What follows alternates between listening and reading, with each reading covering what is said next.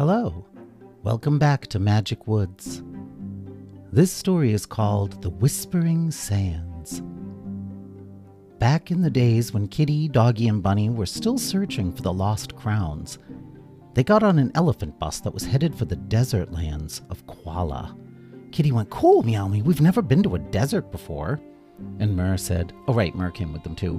Myrrh said, "What makes you think the lost crowns would be in the middle of an uninhabited desert?" But nobody answered. Well, they got on the bus and threw an ant out the window to pay for the ride. Phew. And an hour or so later, they arrived in the wind-swept desert lands of Koala. The elephant dropped them off in the middle of the desert, not near any kind of landmark. The sun beat down, and the wind blew hard. They could hear a strange noise in the distance, a low thrumming sound. Ooh. Kitty said, "Ooh, what's that? Some kind of strange and ferocious beast?" Myrrh said, "Actually, I think that's the sound of a desert avalanche. The noise is generated by friction between the grains of sand, or perhaps by the compression of air between the moving grains." Kitty said, "Who knows what that mysterious sound could be?" Myrrh said, "Never mind." Kitty said, "Okay, let's look around and see if we find the crowns." And the elephant said, "See you in 3 days," and then, pew, the bus disappeared. And Bunny went, "We have to start asking the elephants how long these trips are going to be.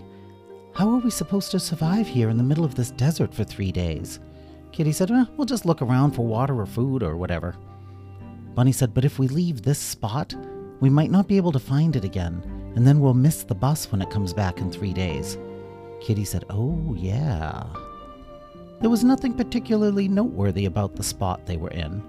They were in a shallow valley between two sand dunes in a sea of desert that was nothing but sand dunes. There were no landmarks of any sort. It would be impossible to locate the spot again. Kitty said, "Okay, well, I'll go for a little walk, not too far, just to see if I can find anything."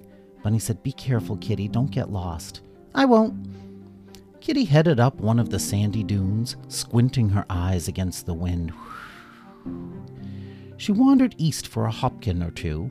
Oh, a hopkin is a Mimi unit of measurement. It's roughly equivalent to 1/12 of a human mile. Well, she didn't find any sign of water or food. And then she looked back and noticed that her footprints were getting obliterated by the wind-blown sands. Uh-oh. But she headed back in a straight line and was able, barely, to find the others again. "Meow Me, this is going to be dangerous. We can't go far afield. We might get lost." Myrrh said, "Great. I guess we'll just hang out here for 3 days and hope to somehow survive without any food or water. Yay." When night came and the temperature dropped, they laid down on the sand and huddled together for warmth. One of Doggy's long, floppy ears was pressed against the ground, and as he drifted off to sleep, he thought he heard tiny voices in the sand.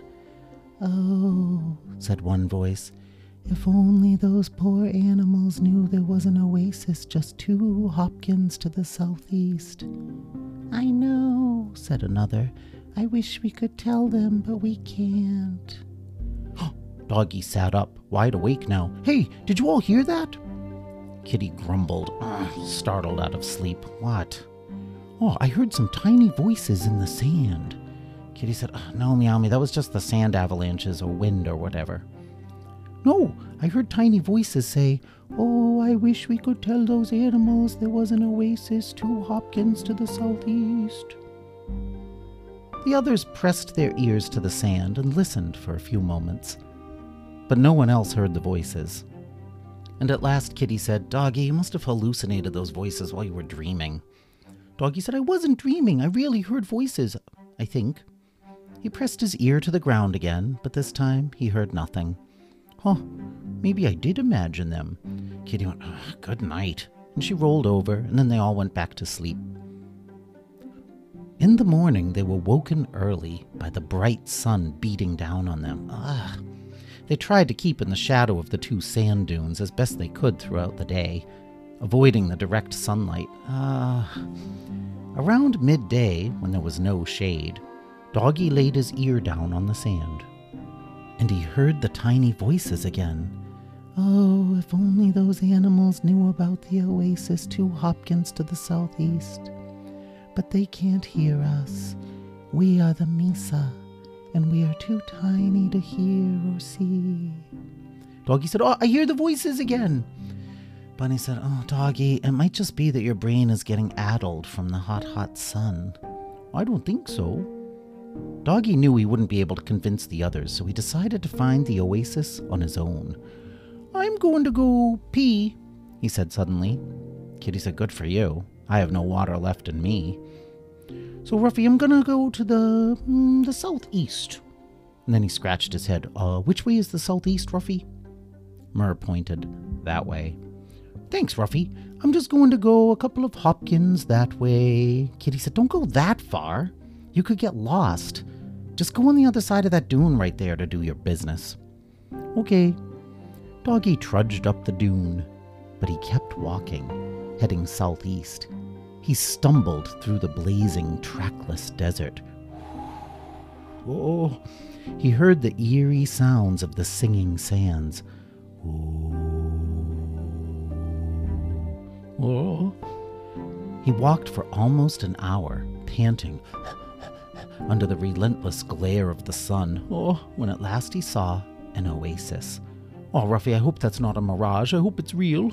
He rushed forward and found that it was a real oasis, a little pool surrounded by trees and jungle plants. Oh, he jumped into the shady pool, psh, oh, and he cooled off. And then he gulped down water greedily. Then he helped himself to some fruits and berries. He grabbed a few more to bring back to the others.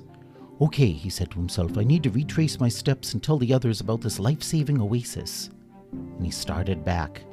It was hard to tell if he was heading in the right direction, for his footprints were getting erased by the drifting sands. But his heightened sense of smell was able to pick up a trace of his path from before, and he was able to follow it all the way back to where the others were. Except they weren't. Kitty and Bunny were gone.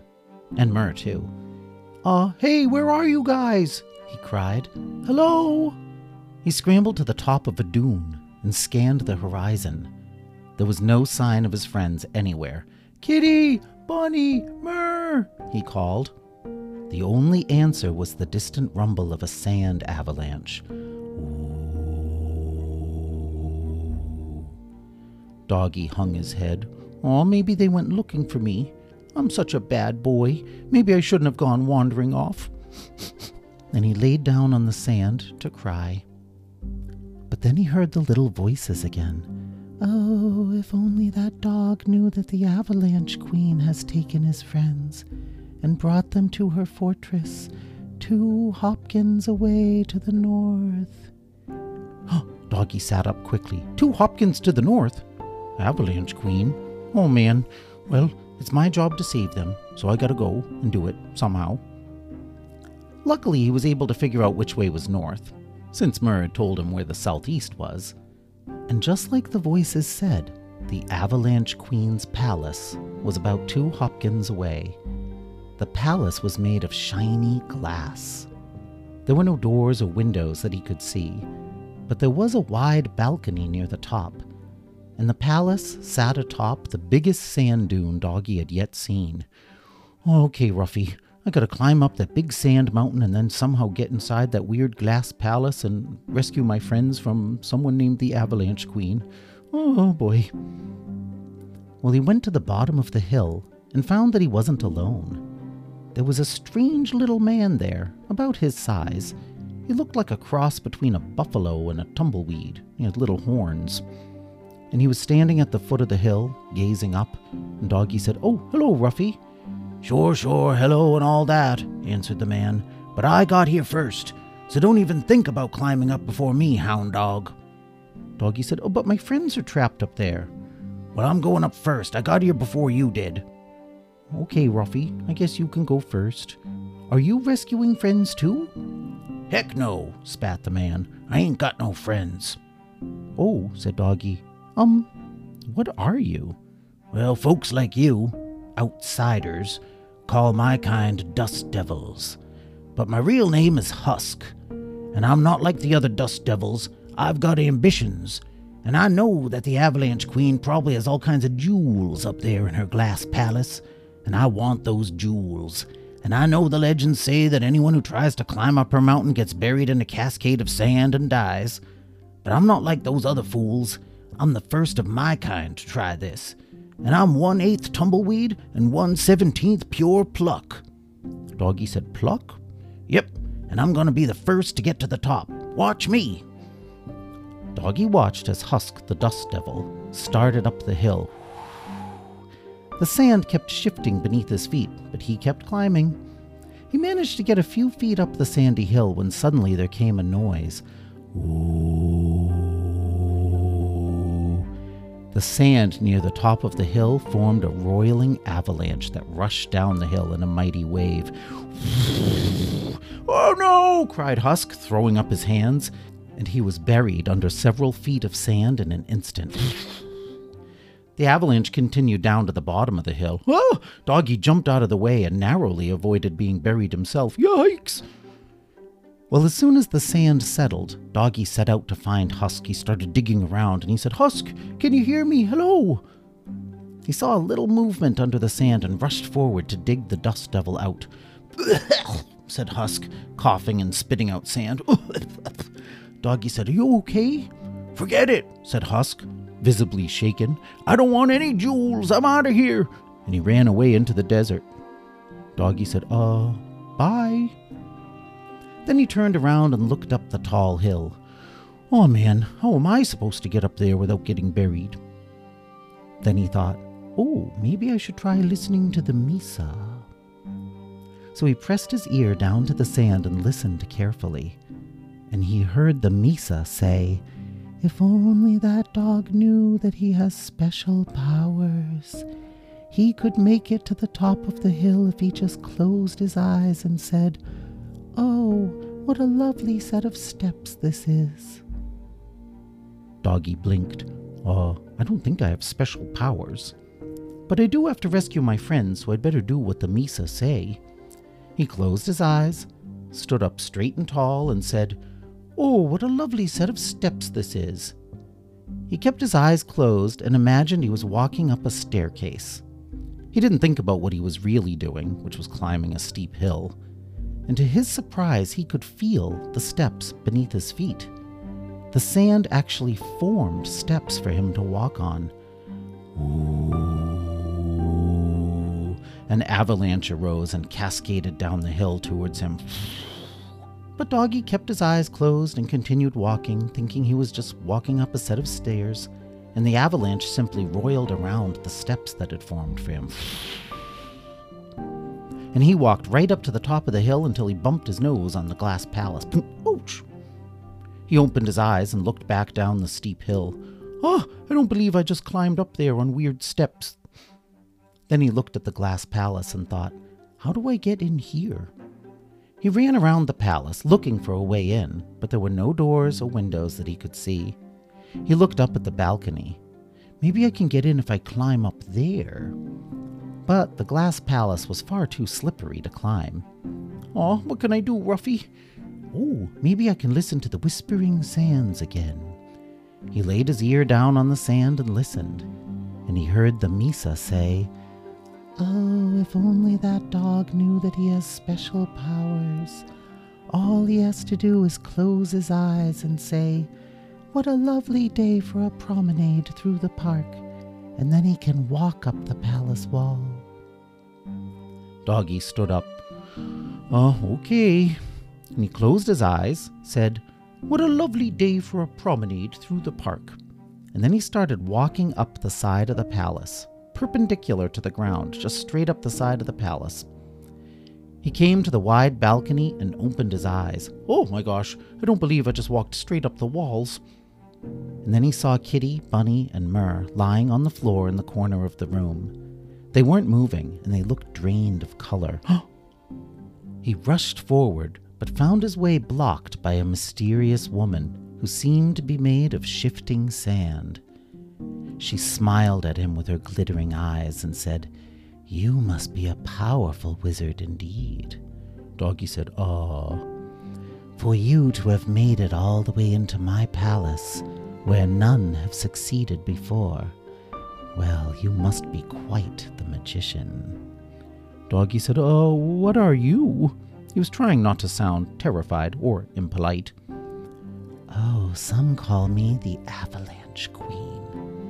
And you have proven yourself worthy to be my husband and become the Avalanche King." Oh, Doggy sniffled. "Sorry, ma'am, I have love allergies. I can't talk about stuff like that." The Avalanche Queen moved closer. "I have waited so long to find you, my king, my husband, my true love." "Oh," Doggy's eyes began to water. "I'm not interested in that stuff. I just want to rescue my friends." The Avalanche Queen looked back at the three animals lying motionless on the floor. "Oh, were those your friends? I'm sorry, my love, but I'll need to finish draining their life forces soon. I need to take the life forces of others to stay alive. I'm only made of sand and wind, and Sidewinder whispers after all." Doggy swallowed nervously. "Oh." The Avalanche Queen smiled. "But you and I shall make the perfect husband and wife." Oh, Doggy felt a big sneeze coming on. "Please don't talk like that." The Avalanche Queen drew closer. "Come, let us kiss and become husband and wife." She closed her eyes, pursed her lips, and bent forward to kiss him. Oh! Doggy sneezed right in her face. The Avalanche Queen blew apart and fell to the floor as a pile of loose sand. Doggy said, "Oh, excuse me, sorry." But the Avalanche Queen didn't reply because, of course, she was gone. She was just a pile of loose sand on the floor. Well, Doggy ran over to his friends and shook them awake. "Are you three okay? Answer me, please be okay." Bunny went, yes. And she was slowly regaining her color. Oh, and Kitty and Myrrh woke up, and the color started to come back to them, too. And Doggy said, "I'm going to get you three out of here." But then he looked around helplessly, remembering that there were no doors. Somehow, I'm going to get you out of here." But then the glass palace began to dissolve, to turn back into sand. Whoa! The four animals sort of surfed on top of the dissolving palace. Whoa! Riding the wave of sand all the way down the hill. Ah! And back to the desert floor. Kitty went, "Phew! You actually saved us, Doggy. But how did you know where we were?" "You know what, Ruffy? I listened to The Whispering Sands. There's a tiny people down there called the Misa, and they told me what to do." Bunny said, "Really?" "Yeah." Bunny said, "Maybe it's true. I mean, you did find us and save us." Doggy said, "Yep, and they said that I have special powers." Kitty laughed. "Okay, Meowmy, now I know they're not real." Bunny smiled at Doggy. "Maybe what you were listening to was your own intuition and your courage." Doggy said, "My pluck?" Bunny said, "Sure, yeah. Maybe that's all it was. Your own self, your own intuition and pluck." Doggy said, "Yeah, I guess that makes more sense." Well, they were able to find their way back to the bus stop, such as it was, and they went for walks to the oasis to eat and drink. And the next day, they hopped on board the elephant bus the moment it reappeared. Kitty threw a tiny desert spider out the window to pay for the ride. Phew. And Doggy stared out the window at the weird lands on the ride home. "I really thought those whispers in the sand were real. But they weren't. It was just my own pluck, or something." Meanwhile, back in Koala, little whispering voices in the sand said, "Oh, that was the most exciting thing that's happened around here in a long time. We're going to miss that hound dog with the special powers." Well, that's the end of the story, The Whispering Sands. The next story is called The Changing of the World, Part 1.